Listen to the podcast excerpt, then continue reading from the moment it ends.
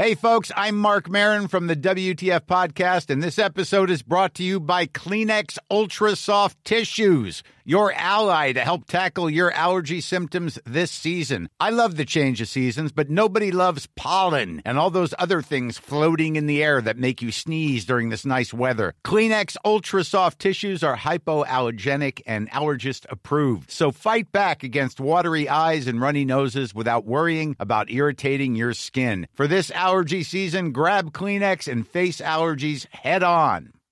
Hi, I'm Daniel, founder of Pretty Litter. Cats and cat owners deserve better than any old fashioned litter. That's why I teamed up with scientists and veterinarians to create Pretty Litter. Its innovative crystal formula has superior odor control and weighs up to 80% less than clay litter. Pretty Litter even monitors health by changing colors to help detect early signs of potential illness. It's the world's smartest kitty litter. Go to prettylitter.com and use code ACAST for 20% off your first order and a free cat toy. Terms and conditions apply. See site for details.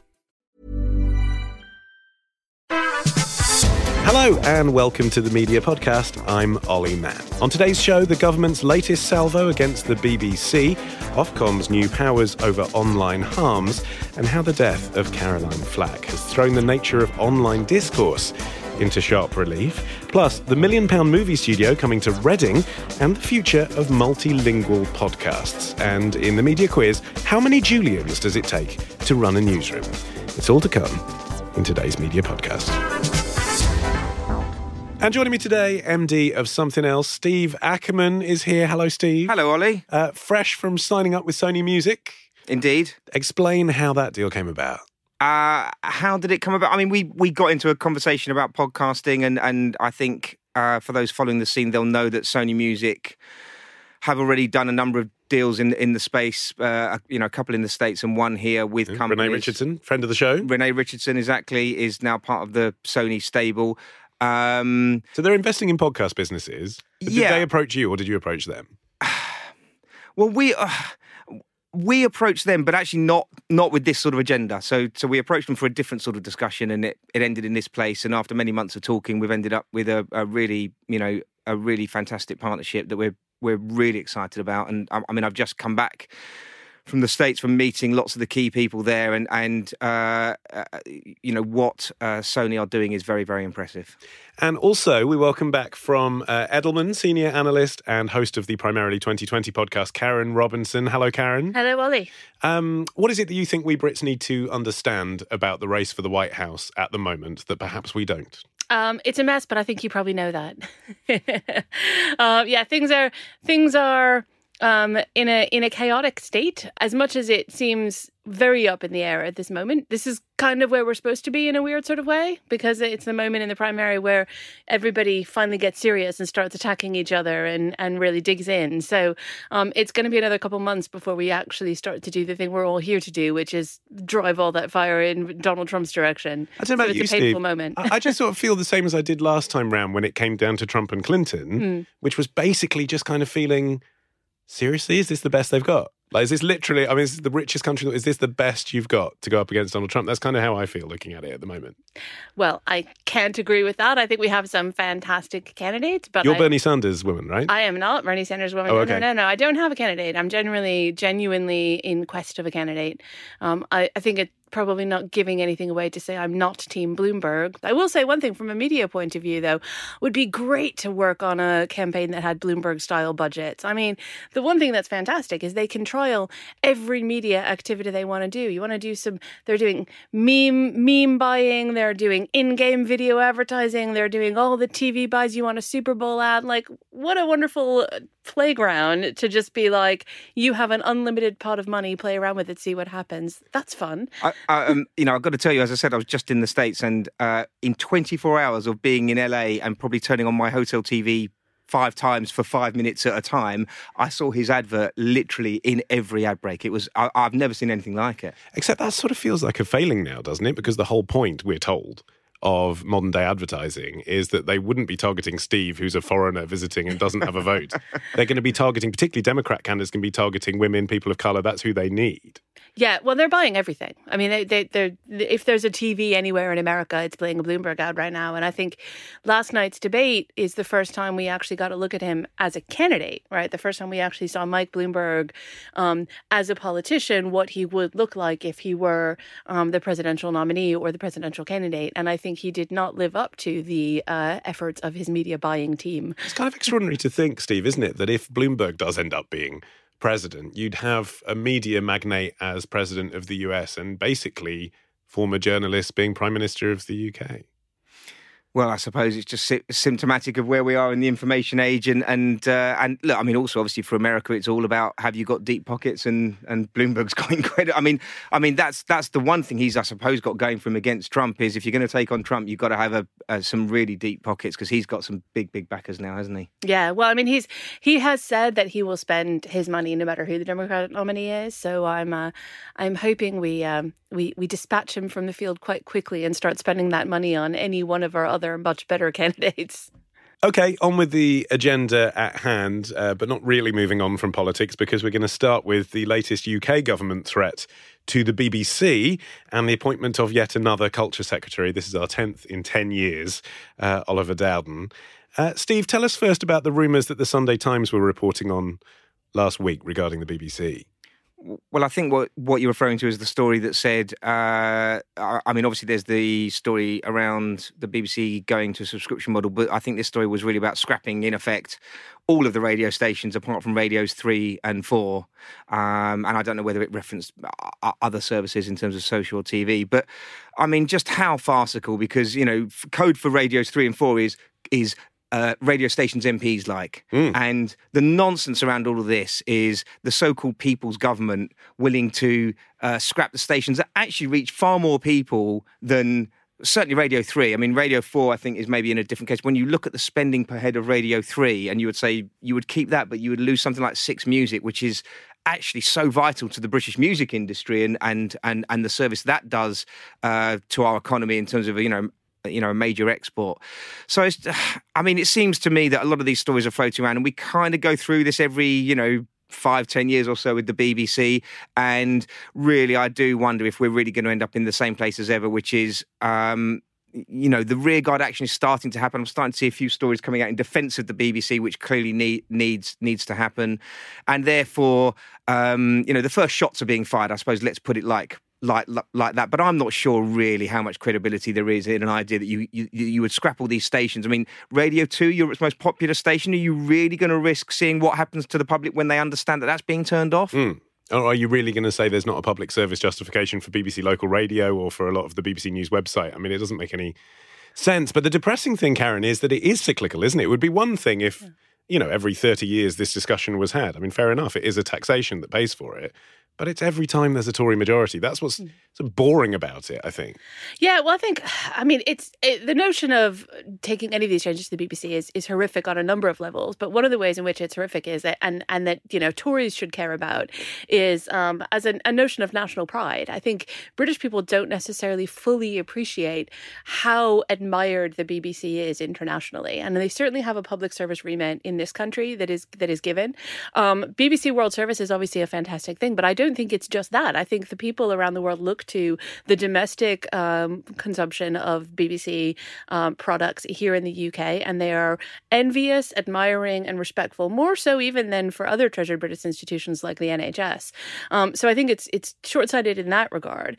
I also think that the um, the red herring of talking about how um, they should move to a subscription model is just exactly getting it the wrong way around because there is so much excellent subscription based television and broadcasting right now fantastic stuff. I mean, great work to the people of Netflix. Sky's doing a lot of interesting things. That is not a model that is needed. That's not a, a, market failure that needs that needs populating. The BBC is filling a market failure, and in doing so, it's raising all the other broadcasters out there. The quality of, for example, TV news in, in Britain in general, across the commercial stations, not just the BBC, is much much higher than in other Western democracies. Even you know with whatever problems the BBC might have, and that is primarily because the BBC has has set a standard that everybody else is is trying to get to. Um, so I would hope that the impact of this would be a um, a rising kind of campaign of appreciation for people genuinely actually starting to value the BBC. So maybe it will have a more durable um, kind of groundswell of popular enthusiasm behind it that people will actually understand. Because I, I think that is going to happen. I think there will be a huge backlash if they try. It, it is really interesting that you think about that from the point of view of what a conservative voter might think, Mm. Um, because that does seem to be the piece of the puzzle that's maybe missing from the strategy. It's clear that Boris Johnson and his mates don't particularly like the bloated nature of the BBC as it is now. But uh, I mean, for example, to take what you do, Steve. I mean, I know you've got more into podcasting these days, but the BBC are your biggest radio client, right? So you're an independent radio production company, amongst other things. If they go, you'd lose business. That's not something a Conservative Party should be supporting. Well, uh, I mean that's definitely true. Uh, I'm not sure it's necessarily the public's role to ensure that I've got a business as much as I love having the BBC as a major. No, but if you're a Tory major MP, client. you'd think about that. Well, I, I'll tell you where I tell you where I do think that applies is when you look at the um, fantastically uh, strong role that uh, the British TV industry plays within the global marketplace, and that was very much fueled, obviously, 20 years ago by the way the BBC and to a certain degree Channel 4 could, uh, you know, public money was used to support the development of the independent production sector. And where we are now in the audio space is exactly that same moment, where obviously we've got a rising global podcast industry led by the US, but with the UK in a really vibrant place. And the BBC is a public service broadcaster and the role that they're trying to develop for BBC Sounds and the funding they're doing for podcasts has a ha, has actually a phenomenal, phenomenally powerful role it can play in helping to develop a global commercially vibrant, proud British industry that, that can play a role around around the world. You know, great British export in exactly the same way TV has played. So, so I do think the BBC, from a commercial perspective or sort of a business perspective, has has a clear role there. I think it's really valid to question every you know to question some aspects of what the BBC does. It you know in in a world going forward, does it need to necessarily do everything it does now? And it is obviously valid to question how it might be funded and to have a debate around that. That's that's okay as well. But clearly, a subscription model is.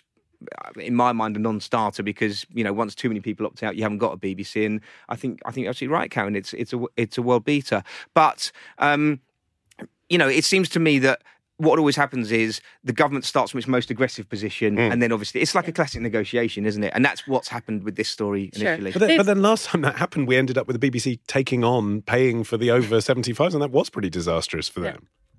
So even if it is negotiation strategy, it could end up in quite a worrying place. A hundred percent. I mean, there's no doubt that what the government is doing is putting out a tester here to see how much they can put away with.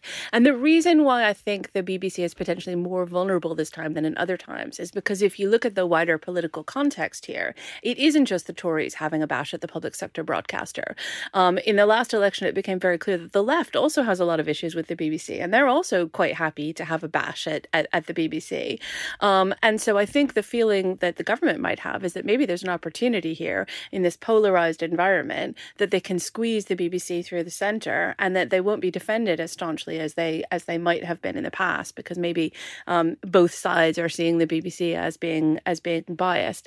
Um, I suspect that that probably won't be the case, but it is true that um, politically the BBC has become much more of a hot button issue on both sides of the of the extremes of the political debate, and I think that's where the real political vulnerability is coming in for them.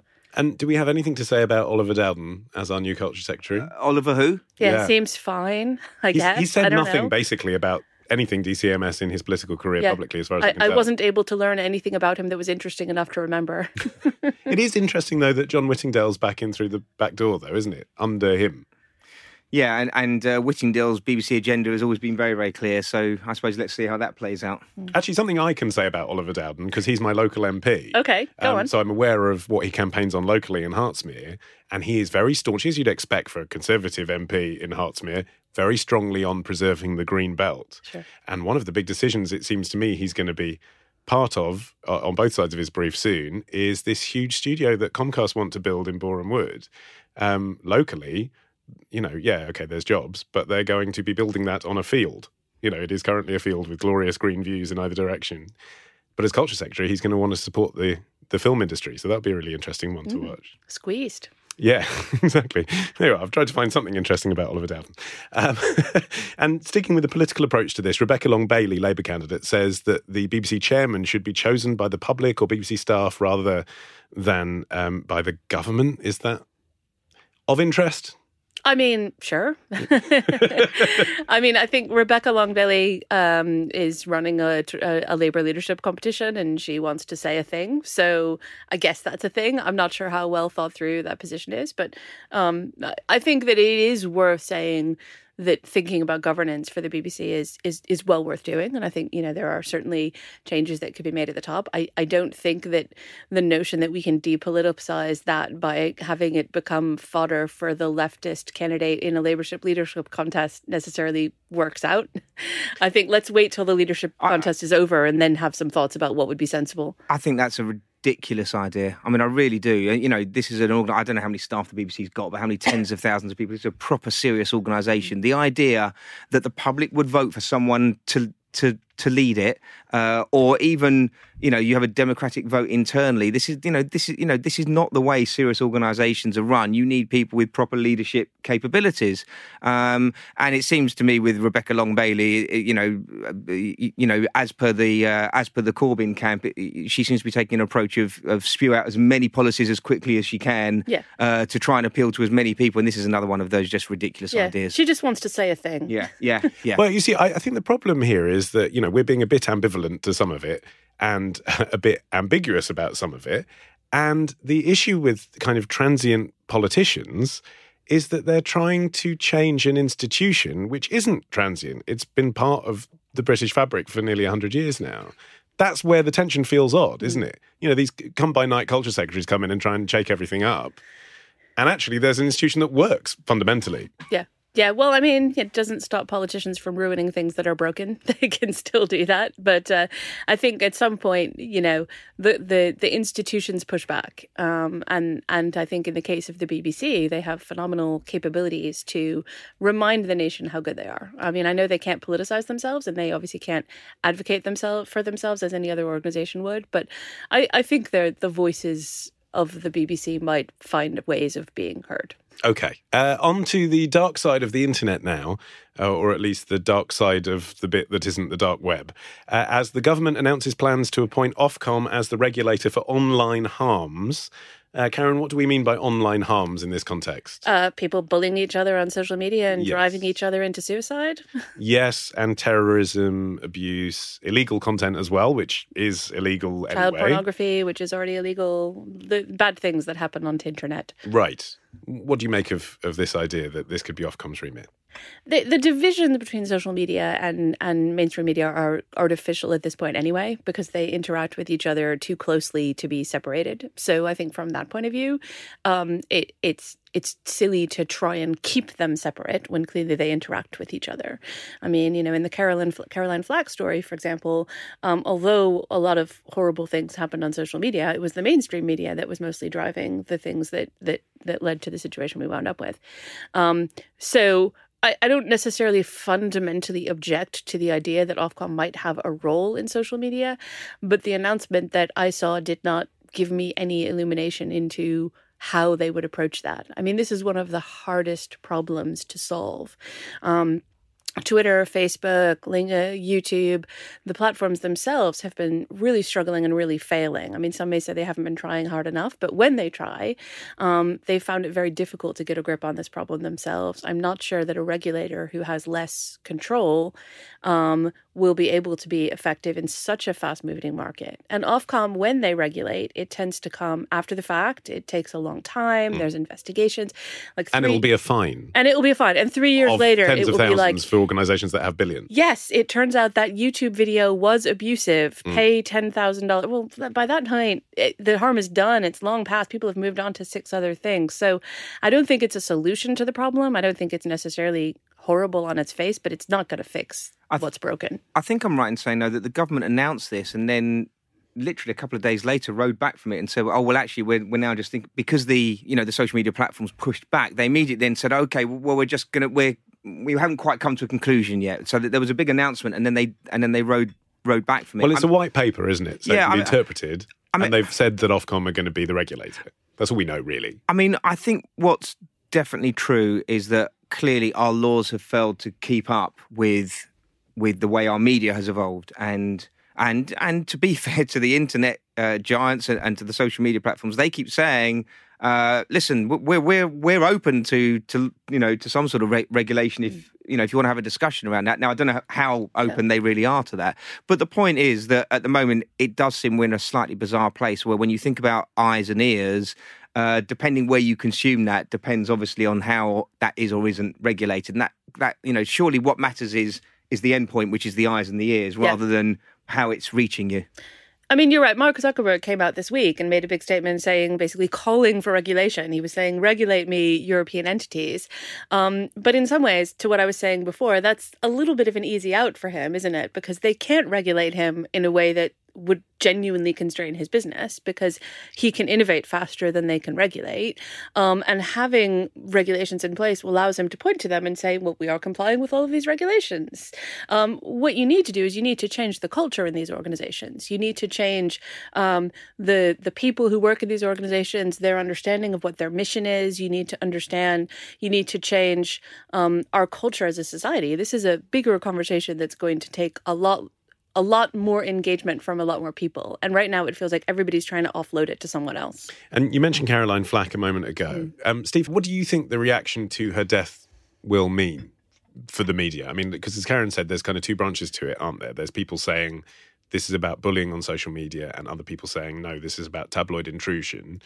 Is it both, or do you think one outweighs the other? Well, I think it is both. But again, when we talk about reg- regulation, uh, I think my my, one of my reactions to this story was when you look at the obviously the terrible conclusion it, it came to.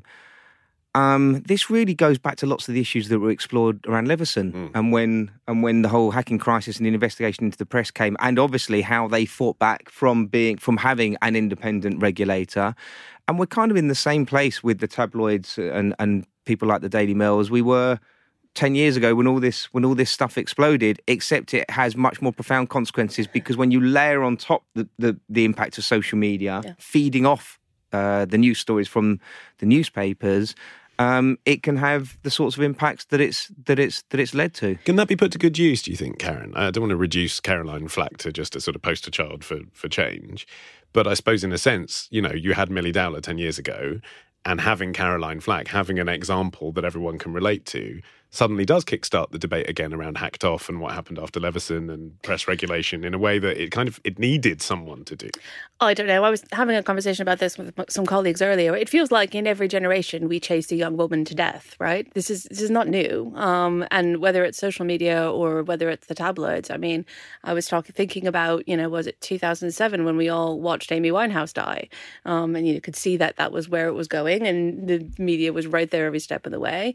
Um, you know, don't want to get into whole Princess Diana thing, but there's a whole Princess Diana thing. Every once in a while, we hound a young woman to her death as a culture, and that doesn't feel like a healthy place for us to be. And we often talk about this as if it's as if it's a celebrity thing, as if it's we're hounding celebrities off. This, I think, the big change with social media is that most young people are now celebrities within their social circles. And actually, you're starting to see some of the same things that we've seen in the Caroline Flack incident, etc., happening at a, at a society wide scale. And young people are suffering higher rates of depression, anxiety.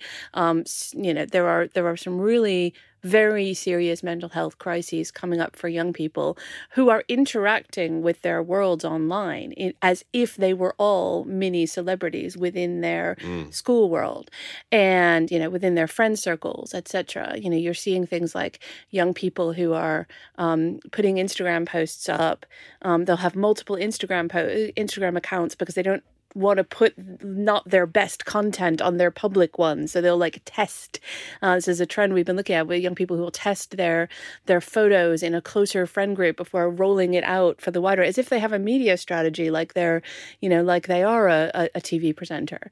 That doesn't feel like a healthy way for society to operate and i'm not sure it's something we can regulate out of. But there is some personal choice too isn't there? I'm certainly not victim blaming here but i'm just saying i mean billie eilish came off social media this week didn't she and talked about that you, you can't you don't have to be i mean i know people make it sound like you absolutely have to be accessible to your fans all the time if you're in the public eye but you you don't have to Well, that that may be true for celebrities. I think for young people, it's very different. I mean, you know, as the father of teenage kids, uh, there is a huge social pressure, and and, and you know, I'm I'm pretty sure in 50 years' time, the, uh, social media is going to be the sort of smoking of 50 years' time. I think we're going to because obviously yeah. this generation of kids are the first generation to come to come through this, and I think we're going to look back and say, how the hell did we let our kids get into that position or, or, or, or, any of us? You know why you know how how did we not understand what was happening? Because look how our society has changed so quickly in the past 10 or 15 years as all of this has, has evolved. And i you know somehow i think i think i think karin's absolutely right that there's a cultural recalibration that somehow has to take place. And maybe uh, in a small way part of the caroline flack hmm. incident mm. is it just starts to get that dialogue going this whole be kind thing um, is maybe just just the start of that dialogue. And that whole be kind thing you refer to is what's been on the sponsorship bumpers all this week on Love Island's transmission instead of a Just Eat ident. Uh, has that done enough to try and detoxify this scenario? Do you think that there are going to be implications for the program moving forward?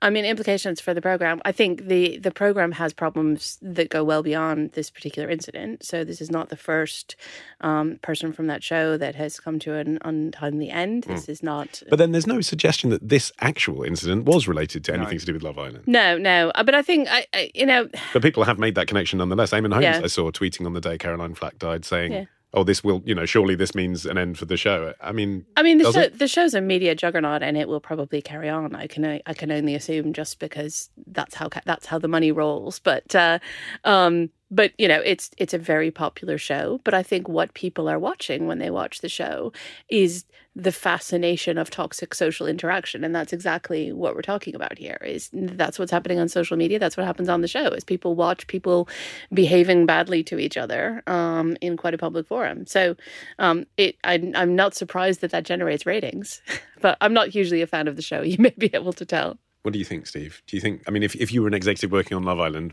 what could you do? well, I think. Look, I mean, I think the the challenge for Love Island is, um, you know, this is basically um, this is a cut down version of Big Big Brother with just the conversations around romance and love and who's with who and all that just sort of thing. Just the sexy bits. Just the sexy bits, yeah. Layered on top with all the social media interaction. And obviously, as you know, lots of the people who appear in Love Island are already influencers or already have some sort of so, social media presence.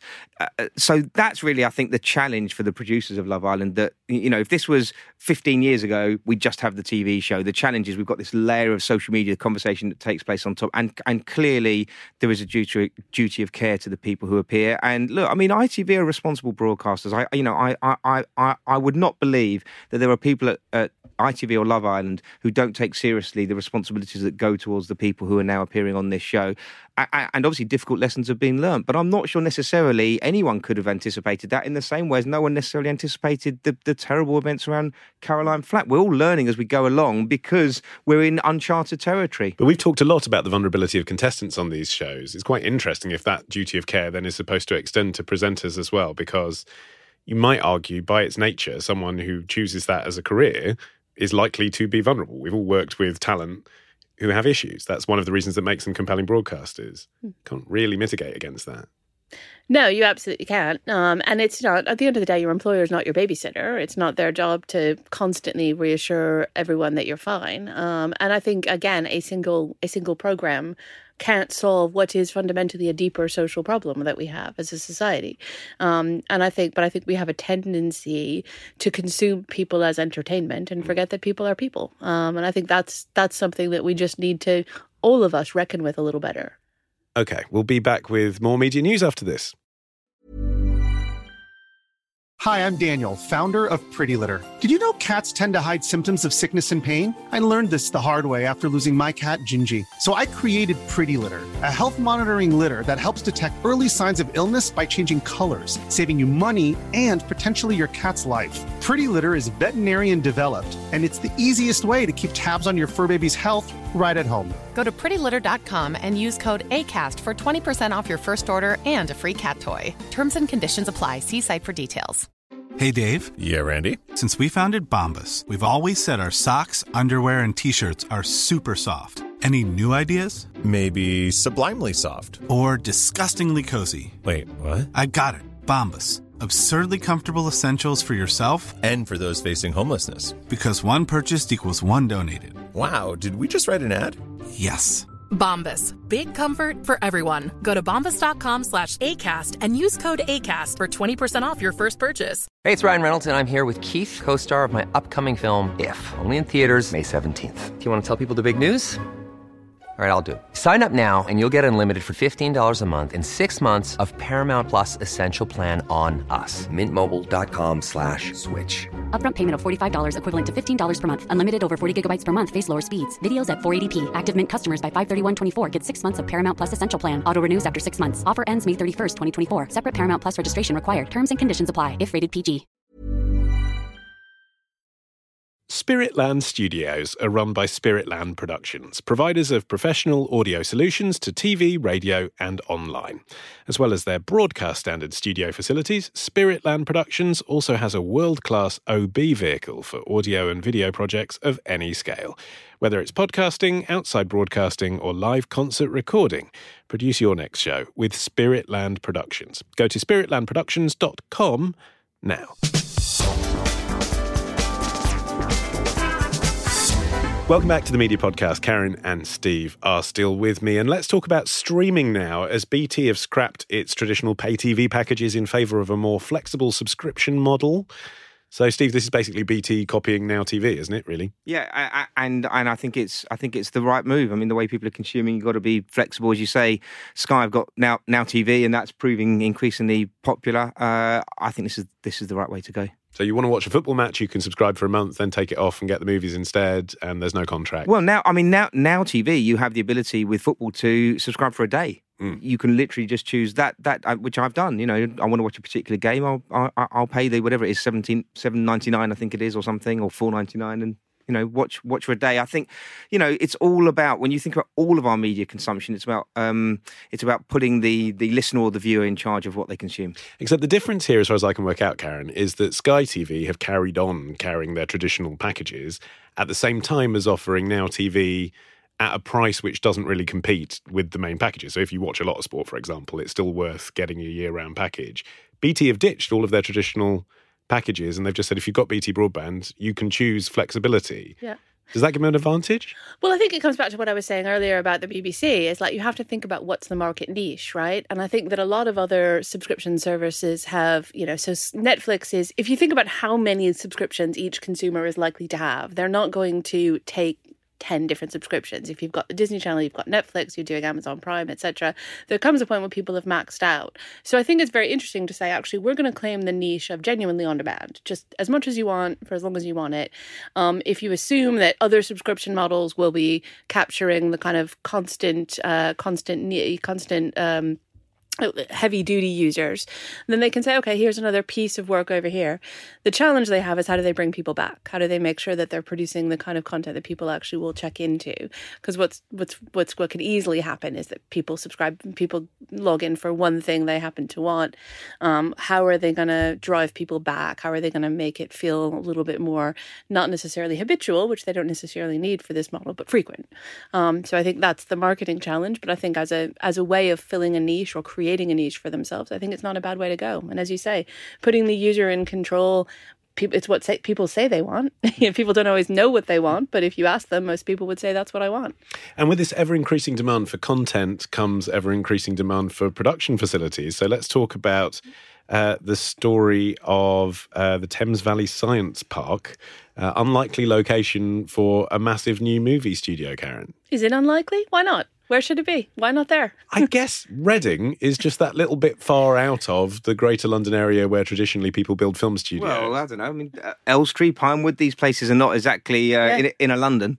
but Reading is further. Yeah, well, Re- but Reading is where Microsoft is based. A lot of tech, a lot of tech. All right, go companies are based Reading. Go for it. I'm Reading. not, I'm not. I'm just. It was my. I mean, instinct. don't get me wrong. I personally don't want to live in Reading, but for, but for but there is a lot of there's a lot there in terms of existing talent. There's a university. There are tech firms that have a lot of um, tech alumni living in the area. So um, I think it's a pretty it's a pretty sweet spot, and obviously the real estate's going to be cheaper outside there than than it is in in, in central London. And it's pretty near to Heathrow. Ah, there we go. I knew there'd be a reason. So the executives can fly in, go and check Well, out and what's the being stars, and the yeah. stars. Yeah. So I should say this is Blackhall Studios, which are a big American film production, well, base company that are building a huge studio in Reading if they get planning permission. Um, 3.6 billion pounds spent on film and TV production in the UK in the last year. It really is a boom, isn't it, at the moment? Oh, listen, I mean, it's a massive industry, and and uh, you know, again, we were talking about. Uh, uh, this country having confidence in terms of the BBC. I don't think this country quite understands its standing within the creative industries within the world. Uh, you know, when you think about uh, our TV production sector, our music sector, our audio sector, our, our filmmakers, you know, we are a fantastically creative country with amazing, amazing talents, and that's why that's why the film industry, the Hollywood film industry, wants to make stuff here. And obviously, it is cheaper as well. That helps, but there are fantastic practitioners here. That's basically the mm. point. That's really it, isn't it? They want to be sort of close to the M25 because that's where all the best, you know, the boring stuff is where all the gaffers are and the grips and the whatever, whatever prop makers and all those things you don't understand when you see their names in the credits. Good blokes. Yeah. Good- and ladies. yeah, no, absolutely. It's this is where great people are, and I totally agree with you. Um, Britain punches above its weight to a to an extraordinary degree in the entire cultural landscape, um, and they should they should be genuinely proud of that.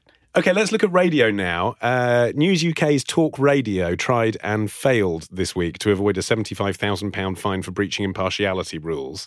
Uh, Karin, what was the story? Well, George Galloway um, apparently failed to uh, cre- create balance when he was talking about the story of uh, the Russian poisonings in Salisbury.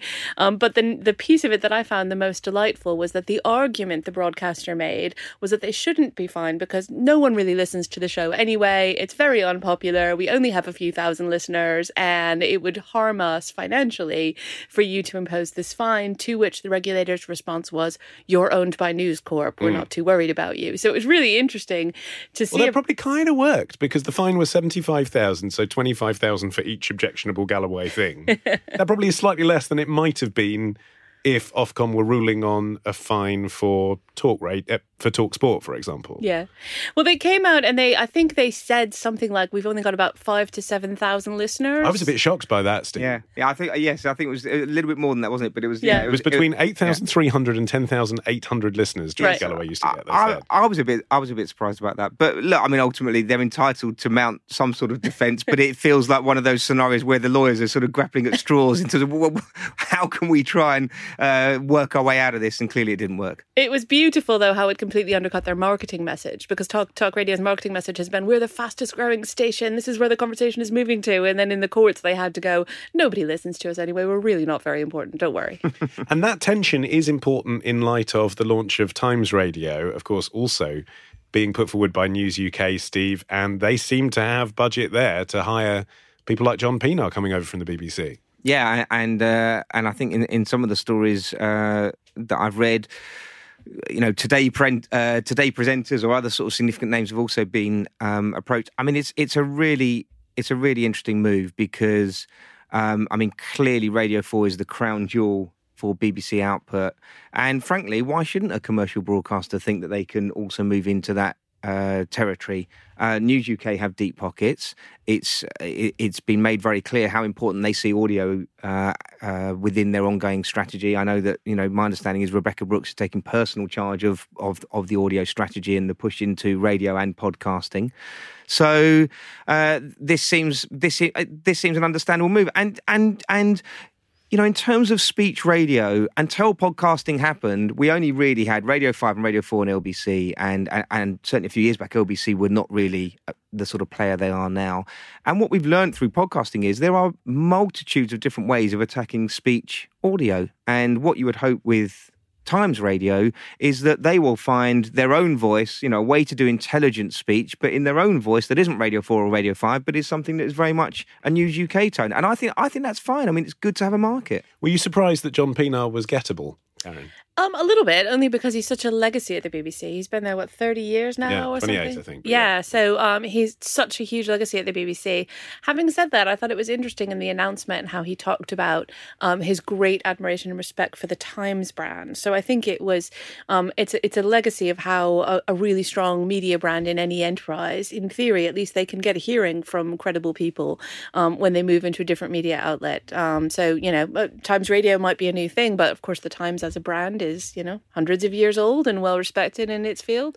But here's the thing, Steve. I don't know how the negotiations happen internally, but Pienaar announces that he's leaving, and bang, he's gone. He's done his last show. Pienaar's politics is over. Goodbye. Not the deputy political correspondent anymore. Farewell.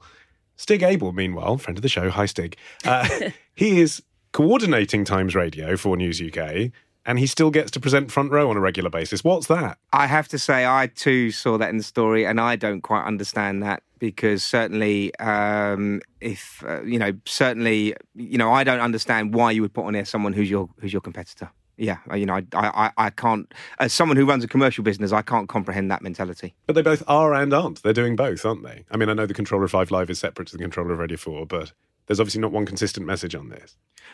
Well, look, I mean, I mean, each of the networks run independently, and that's and that's a good thing. But I suppose the bottom line is, I'm not quite sure why you're why you're giving prominence to someone who's setting up a rival brand to you and trying to steal your audience. And do you think? I mean, it seems like they're sort of replaying the trick from Virgin. I guess John Pienaar's not as big a name as Chris Evans. Obviously, he hasn't got his own massive show, but he's a big name. Yeah. It seems like they're they're clearly signalling to agents, producers, talent. We have lots of money, and we're coming after you. Yeah, I mean, I think the market they're trying to reach, you know, they're not trying to reach a Chris Evans audience. They're trying to reach a, a sort of very influential, affluent, um, you know, Times reading audience. I think John Pienaar is a great get from that point of view. It, it really gives you the gravitas. And I think you're absolutely right. It sends a signal to others that this is a safe brand to work with, that this Mm. is a that this is a serious enterprise. You know, but that only gets you so far. They will have to prove that the programming lives up to the hype. So that's the next challenge they have. Okay, let's get linguistic because uh, Irish broadcaster RTE has just launched an original podcast series in five languages. Steve, Really interesting move. Uh, we saw last year Wondery, who are the major US producers of, of lots and lots of hits, announced that they were turning a number of their hits into in they were sort of reversioning them basically into other languages. Um, I certainly know there are moves afoot with a number of different companies, particularly looking at the Spa- uh, the Spanish language audience, which after English is is like the next great marketplace that I think everyone can see happening. Uh, and obviously, uh, the other uh, the other two marketplaces that are potentially really interesting, but but pose particular challenges are India and China because obviously of of the of the scale. So uh, you know, I think this is su- super ambitious, and uh, anything that has ambition in the podcast space is to be applauded because it's such a fast moving space. have you translated any of your shows? We haven't yet, and we have had people approaching us about Spanish language. So we, you know, we, you know, we have had some some discussions there. Um, but I certainly think for our shows and what we do, it's absolutely on the agenda. I would, I would imagine sometime in the next. Well, I don't want to put a time period on it, but you know, yes, I mean, it's definitely a live com- live conversation for us. Very difficult to do though. Is and the BBC had this recently with Tunnel Twenty Nine, which was about digging a tunnel under the Berlin Wall, And it was a brilliant, brilliant podcast. Brilliant podcast, but the way they did that was basically got an actor Yeah. to reread the transcript translated from German into English. I mean, that's expensive, isn't it? Well, I I think you're getting too fixated on the logistics of it. I think I think really the correlation is think about t- TV and movies, where obviously loads of shows are either uh, redubbed um, or remade for a different market. I think it's exactly the same mentality here. Good stories are good stories, and they'll and they will translate across different languages because people love great stories. I should say that the show we're talking about is called The Nobody Zone. Uh, it's a co production between RTE's documentary on One and Denmark's third ear production.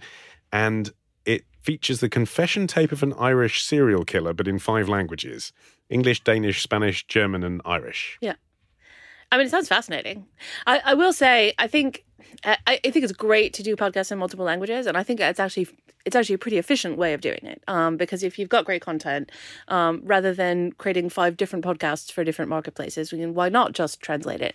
I will say, in agency land, we often talk about transcreation rather than translation, because you have to be a little bit careful that if you just literally take content created for one marketplace and linguistically translate it, even correctly, to another marketplace, you can miss the things that make it resonate, that make it right, that make it culturally fit. So, um, for any other podcast considering that move, I would say think about not just a linguistic translation, but is there a cultural translation that you need to make? Are there contexts to the language and to the uh, to the way the story unfolds that you need to think about for the audience that you're reaching? Um, so it isn't necessarily just as simple as as a straightforward translation. In this case, it, it may or may not be, but I think you know I would just be wary of going down the route of one size fits all podcast creation. Think about who you're talking to. Yeah, I'd be interested in the casting as well. I'd love, I'd love to find the Spanish me to be me across all my shows. That'd just be really interesting. Uh, okay, there like is just Spanish Buzz Lightyear. there is just time to squeeze in our legendary media quiz. That's the enthusiasm we like. Hurrah! Uh, in an interview with Guardian media editor and friend of the show, Jim Waterson, this week, head of the Commons Culture Select Committee, Julian Knight MP, said the BBC was losing the battle to stop decriminalisation of the licence fee. But he also let slip something fascinating about the corporation, which is how many Julians there are in the BBC newsroom. Knight, himself a former BBC journo, said, and I quote, I'd never met anyone else called Julian until I worked at the BBC, and there were five others on my floor. So, in honour of all the BBC Julians, this week we're going to ask you to identify three Julians who've worked for the BBC in a game we're calling Which Julian is Which? Buzz in with your name when you know the answer. So, Karin, you will say, Karin. and Steve, you will say, Steve. Got it? Let's Julian. Here's Julian number one. Which Julian presented on the World Service for more than 25 years and was last heard on Newsday until his death last year? Which Julian am I? No, I don't know.